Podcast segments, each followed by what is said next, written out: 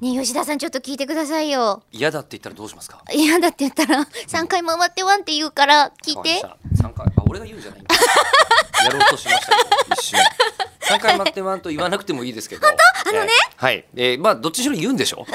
言うううんんうんでしょう3回回ってワンって言ってくれる前に私は言うつもり満々なんですけど、はいあのねすっごい懐かしい方からメールが来ていて今回すごい量のメールだが誰視点で、あのー懐かしいんですかえ世界は私を中心に回ってるから私世界視は点以外のあ本当に、はいああの他のこう番組とかリスナーとかとはあんま関係なく、あもうここは私を中心に回ってるので私視点で懐かしいという方のお話なんですけど、うんまあ聞きましょういいですか、うんあの行きましょねうじゃあもう読んじゃうねこんばんは2013年にトロントで開催された会議で会いました私の名前はコーリーです私はホストでした私は私の車の中であなたをカンファレンスセンターに連れて行ったあなたは私をアメリカンビートたかしと呼んだ私はいつもあなたに連絡したかったですはじめましてあなたはとても楽しかったですお元気ですかあなたの人生は順調ですかといただきまし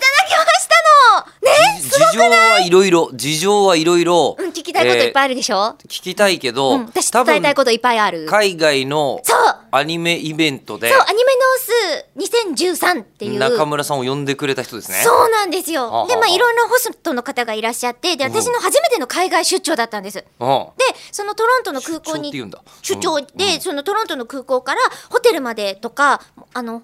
向こうって車社会じゃないですか。うんで、私免許持ってないざっくりまとし、めたねうんもう持ってたとしても、うんうんあの国際免許でもないし、あの常に車を運転してくださる方がいて、それがコーリーだったんですけど。そのコーリーがなんと、この口を開くを聞いてくれてるってことなんですよ。ここ宛てにメールが届くってことは。そうだよね、はい。結構しかも趣旨的に読まれておかしくないところで、そうなんですよ。すごい嬉しい。ただ、アメリカンビートたかしって誰だろうと。そう俺もわかんないですそこなんです最大のポイントはでしょえアメリカンビートたかし